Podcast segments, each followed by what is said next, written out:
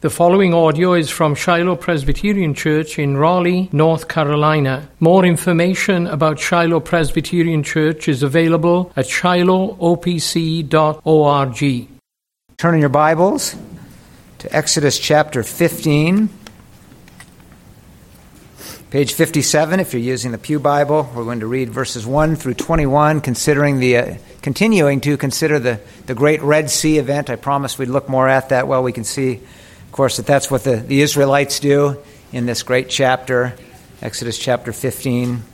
So let's worship the Lord then by giving careful attention to this, the public reading of His Word. Exodus chapter 15 and verses 1 to 21, the Word of God. Then Moses and the people of Israel sang this song to the Lord, saying, I will sing to the Lord, for he has triumphed gloriously. The horse and his rider he has thrown into the sea. The Lord is my strength and my song. He has become my salvation. This is my God, and I will praise him, my Father's God, and I will exalt him. The Lord is a man of war. The Lord is his name. Pharaoh's chariots and his host he cast into the sea, and his chosen officers were sunk in the Red Sea. The floods covered them. They went down to the depths like a stone. Your right hand, O Lord, glorious in power. Your right hand, O Lord, shatters the enemy. In the greatness of your majesty, you, you overthrow your adversaries. You send out your fury. It consumes them like stubble. At the blast of your nostrils, the waters piled up. The floods stood up in a heap. The deeps congealed in the heart of the sea. The enemy said, I will pursue, I will overtake, I will divide the spoil, my desire shall have its full, fill of them. I will draw my sword, my hand shall destroy them. You blew with your wind, the sea covered them, they sank like lead in the mighty waters. Who is like you, O Lord, among the gods? Who is like you, majestic in holiness, awesome and glorious deeds, doing wonders? You stretch out, stretched out your right hand, the earth swallowed them. You have led in your steadfast love the people whom you have redeemed. You have guided them by your strength to your holy abode. The peoples have heard, they tremble. Pangs have seized the inhabitants of Philistia. Now are the chiefs of Edom dismayed. Trembling seizes the leaders of Moab. All the inhabitants of Canaan have melted away. Terror and dread fall upon them. Because of the greatness of your arm, they are still as a stone till your people, O Lord, pass by, till the peoples pass by whom you have purchased.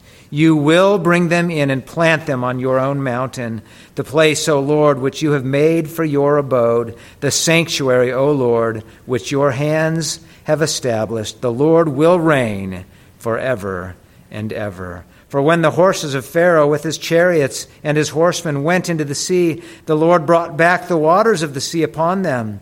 But the, but the people of Israel walked on dry ground in the midst of the sea. Then Miriam, the prophetess, the sister of Aaron, took a tambourine in her hand, and all the women, women went out after her with tambourines and dancing. And Miriam sang to them, Sing to the Lord, for he has triumphed gloriously. The horse and his rider he has thrown into the sea. Amen. Thus far, the reading of God's word. Let's pray again, seeking his blessing. Come, Lord God, we pray uh, to your people this evening. Show yourself even for us to be the God who is our strength and our song. Even the, the God of our salvation, may we experience your saving grace as you would come to us and sanctify us by your word again this evening. Grant, O Lord God, that we would receive it by faith, that we would store it up in our hearts, and that we might live by it in our lives. Hear us and bless us for the, for the glory of your great name. We ask in Jesus' name. Amen. Please be seated.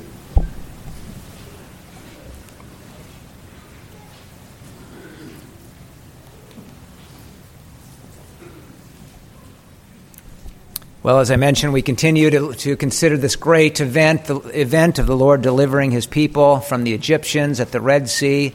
And as we consider the event from the text this evening, I, I think we do well to ask the question why?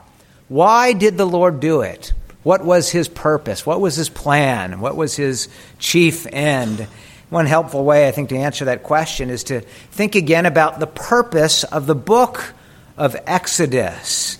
What is the message of Exodus? We might recall the, uh, the sermon introduction that we heard so many weeks, months ago now. Matthew Ezell showed us that Exodus is about God preserving his people, delivering his people, and dwelling with his people. We might say he preserves and delivers his people in order that he might dwell with them. You may recall that Matthew took us from the very beginning of Exodus to the very end of the book of Exodus, where we're told how in the, eh, eh, at last the Lord did just that, right? The Lord came to his people as the, the cloud covered the tent of meeting, and the glory of the Lord filled the tabernacle. There was the, the great fulfillment of God's covenant promise. They will be my people. I will be their God. I will dwell with them. And there the, the Lord was dwelling with his people. What an important event that was. Well, what an important event this is the, the Red Sea event. And if these two events are,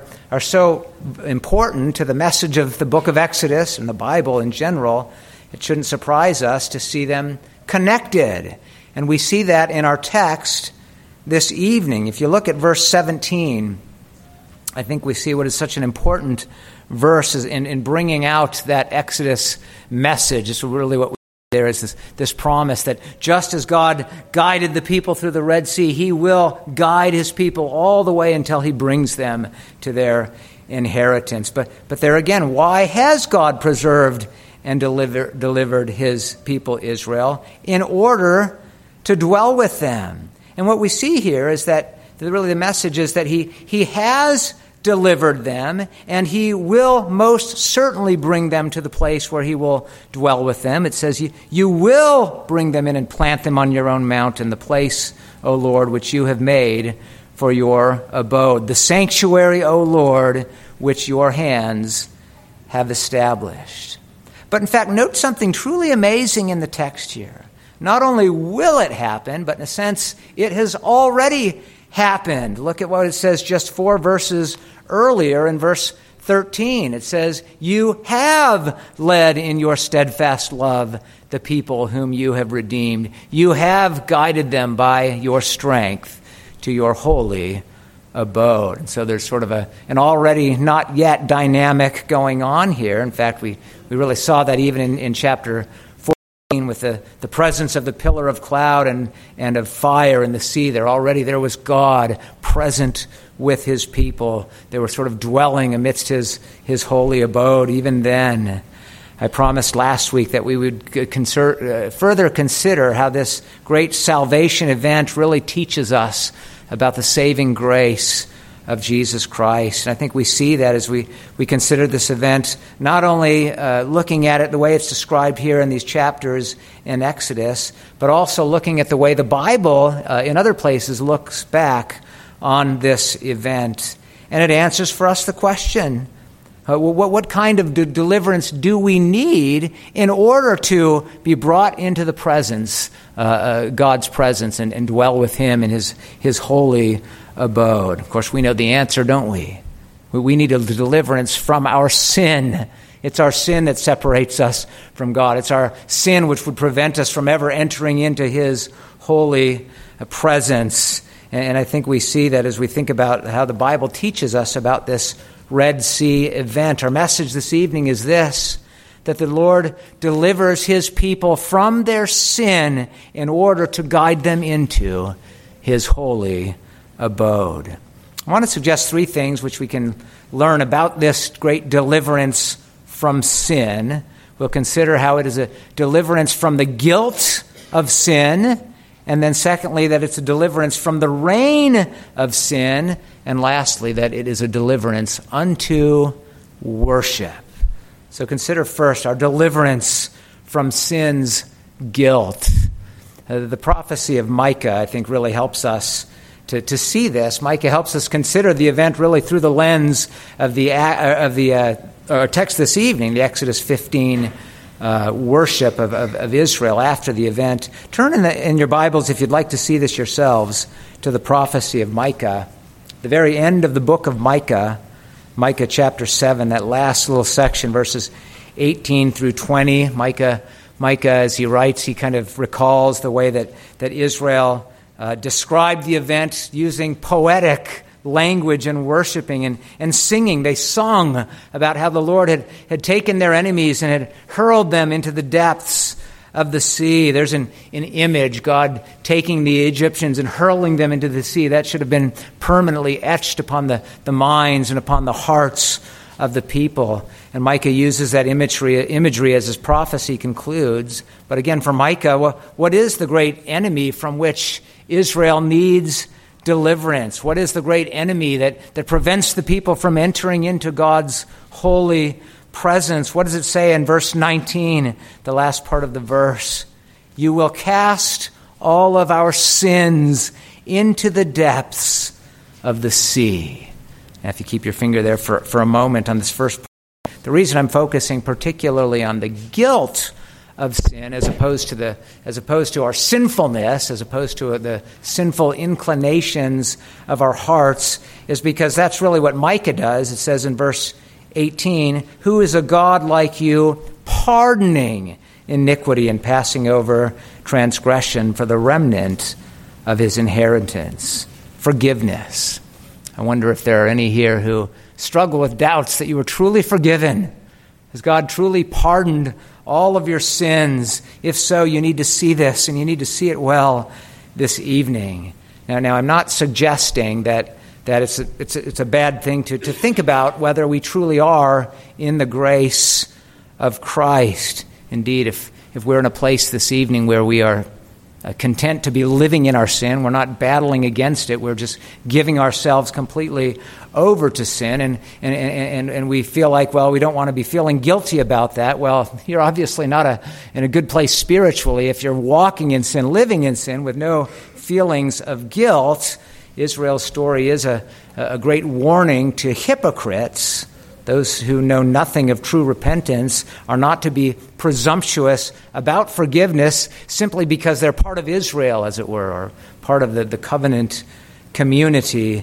We know that tragically, many of these Israelites who passed through the Red Sea ended up dying in unbelief.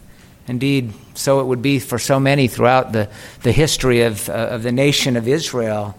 And so the prophets like Micah here really were written in part to the covenant people in order to show them the, the, their need of the true grace of God's covenant.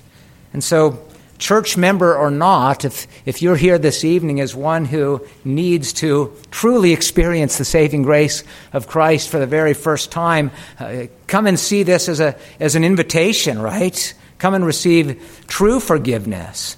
Without Christ, just imagine it this evening. With, without Christ, where are we? Well, we're really standing right there where the Egyptians were. We're standing between two walls of water of the judgment of God, which, which are about to, to fall and collapse and engulf and just destroy uh, an unbelieving and rebellious, apostate world. But look at what Micah says. He asks the question Who is a God like you? Who is a God like this, one who, who can pardon sins? We know the answer. He's a God who, who, who, did everything, right? He's a God who even sent his own son to come and die on the cross to, to, to pay for the sins of sinners, just like you and me. And the invitation this night, this night is for any who have never trusted him. If you would look to him and repent and believe, you will be saved. And so we can see the Red Sea event as, as part of the wonderful proof. Forgiveness is true. If you're a, a true believer and you struggle to believe it, I don't know what reason might be hindering you from truly resting in the, the, the, saving grace of God, His forgiving mercies. Maybe it's a sin you committed in the past that's just so great that you have a hard time believing God could truly forgive you. Or maybe you're continuing to struggle with sin in your life, and though you struggle against it, you doubt, has God really forgiven me for this sin? Sometimes you, uh, you can uh, affirm the reality of forgiveness in your head, but the way it was one descri- once described, it's like you, you carry around, hanging from your heart, a sign with, with big letters that says, guilty, guilty. You, maybe you live in fear that, that one day you're going to wake up at the judgment and find out that that, that, that God really was just deceiving you. It was all a lie, right? And what kind of God is this? Well, maybe he's a God who just can't wait to see the look on your face when he finds out, ah, you're not truly forgiven. Off to hell you go. It's true, and we know so well that our sins would prevent us from entering into the presence of the holy God. But that is what makes it so amazing what God has done. Just imagine it again as you think about the Red Sea events. They're, they're, they're, your sins were there as the great enemy, and they were pursuing you. They were thirsting after your blood. They were, they were saying, to use the language of our text this evening, verse 9, I will pursue, I will overtake, I will draw my sword, my hand shall destroy them. But what happened? God came, and He came with, with holy zeal, with, with fury and wrath. It's like He was angered by the thought uh, uh, of, of the sins of His people, consuming them, and so He came and He consumed them. Christ came.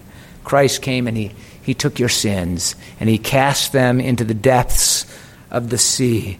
And He calls you this evening to, to picture it, to believe it, to never doubt it to let that truth be etched upon your heart, even by what happened at the Red Sea event. Think on what your, your Savior has done for you. And as Moses told Israel, then stand firm and do not fear. Trust the Lord. As Moses said of the Egyptians, these Egyptians, you see them, you will never see them again. So it is with your sins. They will never, ever rise up again to accuse you. And it's all because of Christ. It's all because of his great salvation. We marvel at the wondrous mystery of how he brought it about. Jesus himself was the one who was cast into the sea, as it were. He was the one who came under the wrath of God's judgment, uh, which was due us because of our sins. The, the, the, Lord is indeed, on the one hand, He is the man of war, He is the, the, the conquering uh, king, the lion of the tribe of Judah. He's also the lamb who was slain. In fact, it's because of Christ that, that for Israel, really for believing Israel, really for, for the elect, the Red Sea event can be seen as something of a baptism episode. That's the way it's presented in 1 Corinthians chapter 10. The Apostle Paul, recounting the, the Red Sea event, writes how they were under the cloud, they passed through the sea, and interestingly, he says, they were baptized into Moses in the cloud and in the sea. Baptized into Moses. Isn't that interesting?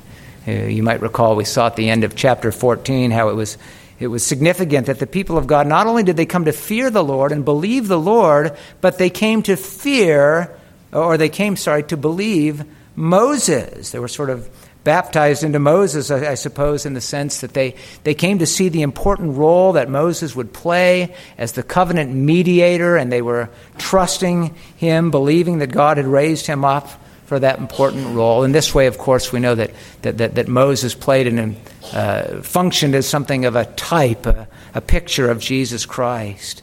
And so those who, who truly believed were baptized spiritually, ultimately, not into Moses, but into Christ by the Spirit, that the elect were united to Christ by faith.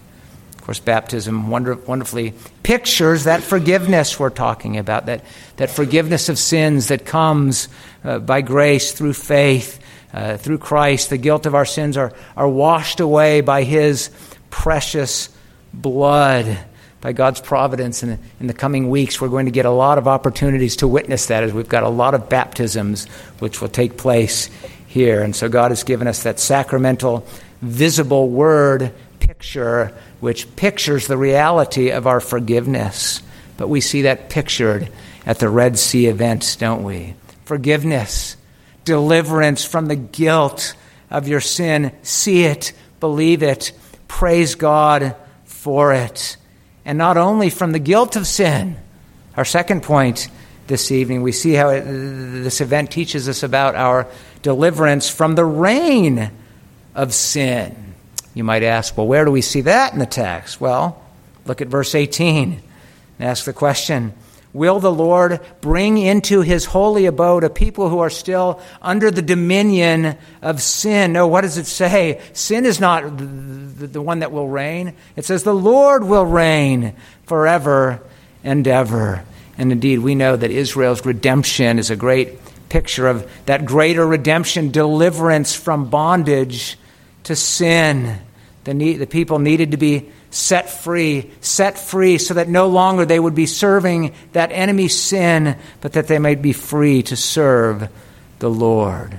If the Red Sea is a, a, a baptism event, then of course we're reminded that baptism is a wonderful picture of regeneration, that, that new birth, that work of the Spirit by which we're given new hearts. It also serves as a, a powerful reminder of our need of that work in our hearts, our need of regeneration. While we're in bondage to sin, we are, we are not free to serve the Lord. That's a truth, by the way, which is so wonderfully expressed in that prophecy of Zechariah, which we sung earlier. What a fitting verse to reflect upon in the season where we remember the advent of Christ. You may recall that that, that after the birth of John the Baptist, Zechariah prophesied of the Lord saving. He had come to save his people from their enemies. And why? So that we, being delivered from the hand of our enemies, Zechariah prophesied, might serve him without fear in holiness in holiness and righteousness. Excuse me delivered from the hand of our enemies, we might serve the Lord in holiness and righteousness all of our days. Luke chapter 1, 74 and 75. Well, again, who was the enemy? The great enemy was not Rome, as in the days of Jesus, or uh, Pharaoh, the Egyptians, as in the days of Moses. The enemy was sin. And our Lord teaches us so well. John chapter 8, verse 34 Truly, truly, I say to you, Everyone who practices sin is a slave to sin. It's, it's, it's, amazing that the Jewish leaders had just said to Jesus, We've never been enslaved to anyone, right? What a joke. Slaves to Egypt, and even in the days of Christ, there were Roman soldiers patrolling the streets. But more than that, their opposition of Jesus showed that they were in bondage to a far more powerful and sinister master than Caesar slaves to sin. Slaves to sin. Sin, sin it deceives us as, as fallen sinners. It deceives us into thinking that it is our servant, right? The, the, the, thief who steals, he, he believes that he's being served so well by his stealing, right? Look at how, I, how well I benefit from all of my stealing. Go out and take whatever I want. All kinds of free things, right? It costs me nothing. Really? Well, we know the truth. He's in bondage to that sin. And in fact, it's, it's destroying him. It is a cruel master. It will demand everything, even his life. The wages of sin is death. And thinking back to the, the Red Sea event, ironically, I think we see this so powerfully illustrated in Pharaoh himself. The cruel master was himself the slave, wasn't he? Pharaoh was the slave to sin mean, think about it. In fact, if you look back at our text and flip over to chapter 14 and look at verse 5, really is truly amazing what we see there. We read about we read when the king of Egypt was, was told that the people had fled, the mind of Pharaoh and his servants was changed toward the people, and they said, What is this we have done that we have let Israel go from serving us? Just imagine that. And Pharaoh's foolish pride had already all but destroyed Egypt. What did it take him for actually to, to come and, and make the decision to pursue Israel again? Well, we know the answer his bondage to sin. We know that the Lord removed all restraining grace and gave him over to that sin. He hardened the heart of Pharaoh. We might ask the questions why weren't Pharaoh's counselors trying to say, uh, Excuse me, have you, have you forgotten what's just been happening? Do you really want to go through this again, Pharaoh? Why weren't they trying to stop all of the madness? Well, verse 17, chapter 14 tells us that their hearts were also hardened.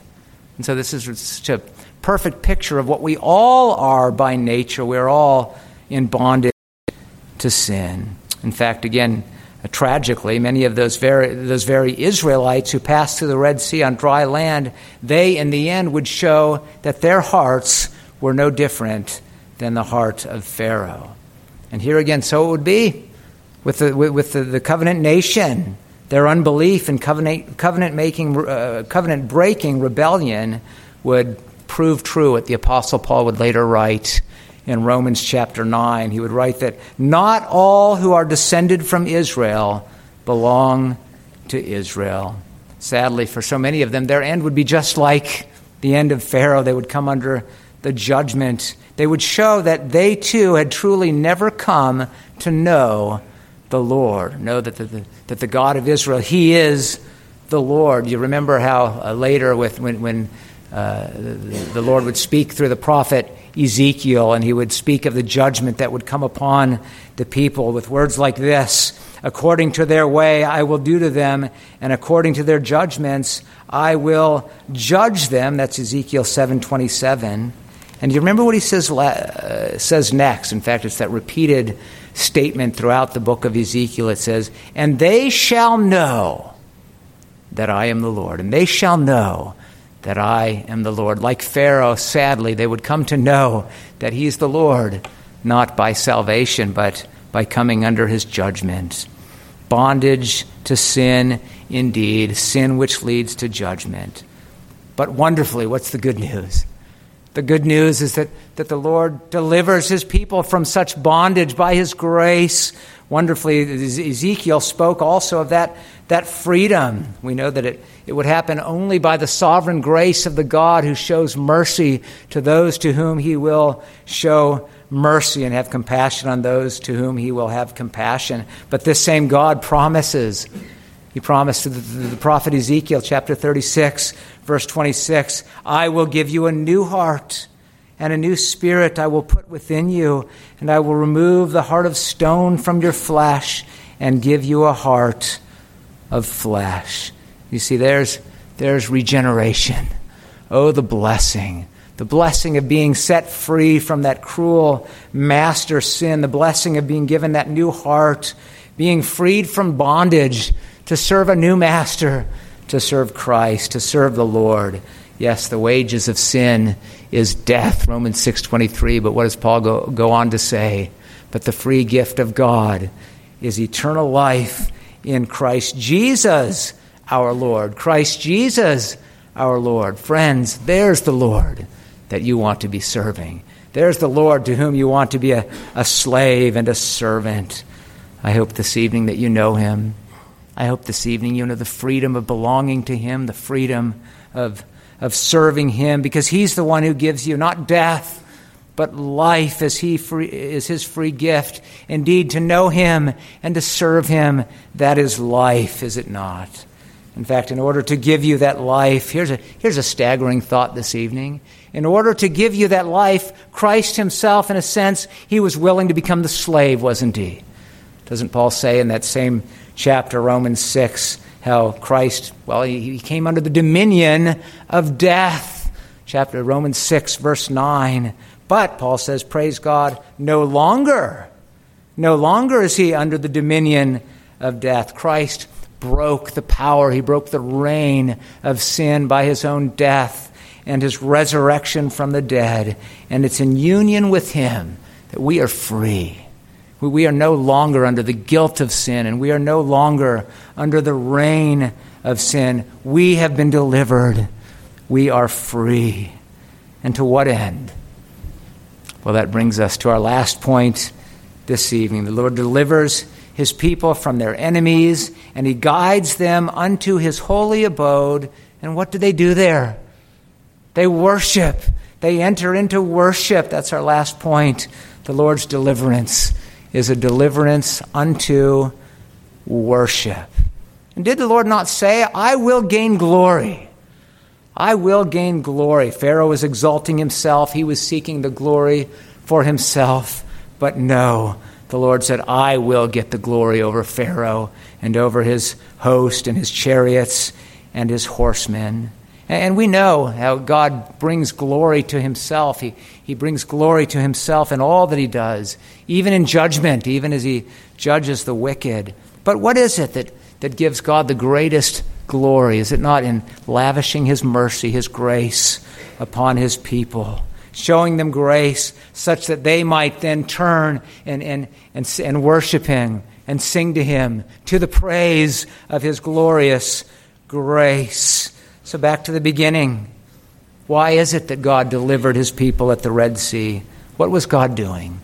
What was his purpose? What was his chief end?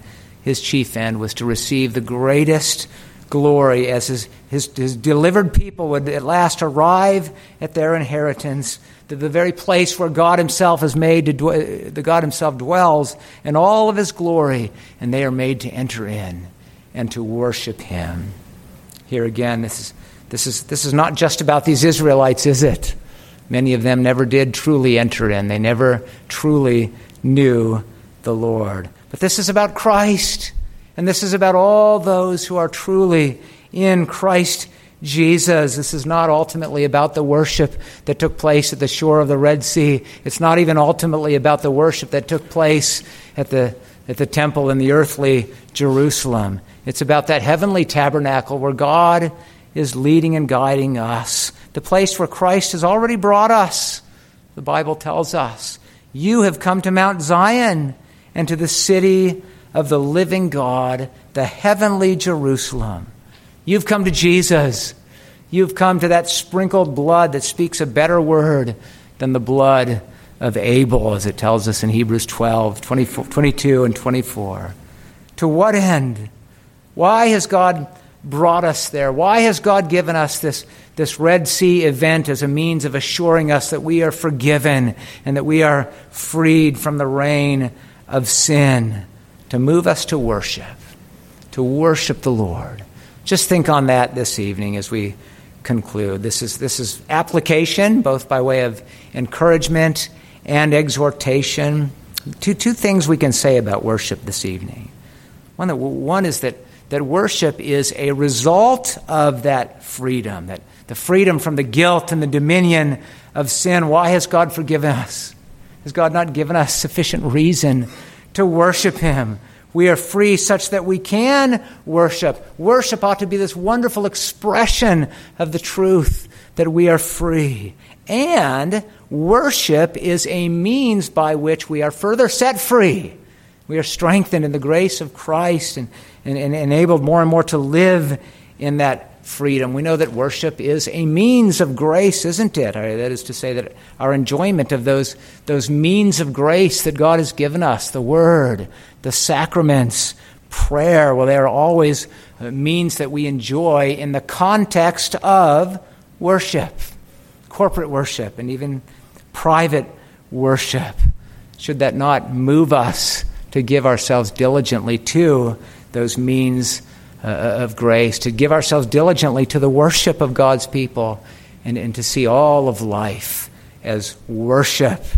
Indeed, as Christ commands through his apostle in that very same chapter of Romans, Romans chapter 6, verse 13, we're commanded do not present your members to sin as instruments for unrighteousness, but present yourselves to God as those who have been brought from death to life, and your members to God as instruments for righteousness. For sin will have no dominion over you, since you are not under law, but under grace. Isn't that beautiful? Present yourselves to God. That's worship language, isn't it? It's worship language, and even though it speaks to, yes, worship, but it speaks to, to all of life, which is to be seen as worship just as we see later in Romans chapter 12, where Paul says, I, I, appeal to you, therefore, by the mercies of God, to present your, your bodies as a living sacrifice, holy and acceptable to God, which is your spiritual worship. This week we, we learn about that worship as we consider the, the uh, Exodus 15 Song of Moses worship. But in the coming weeks, let us also to be eager to learn about it as we learn from all of Israel's mistakes.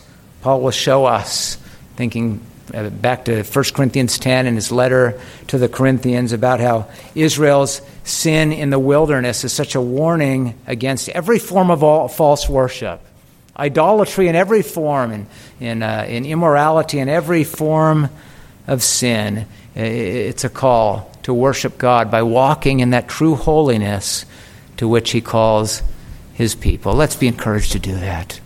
Are we a forgiven people? Are we a free people? Are we a people who belong to Christ? Shall we not then, by God's grace and in all that we do, yes, in our worship and in all of our life, perfect holiness in the sight of our God? Let us purpose by the grace of Christ to make our entire lives lives which sound forth the song of Moses I will sing to the Lord, for he has triumphed gloriously. The horse and his rider he has thrown into the sea. The Lord is my strength and my song, and he has become my salvation. This is my God, and I will praise him, my Father's God, and I will exalt them, exalt him. Let that be our song. Let's pray.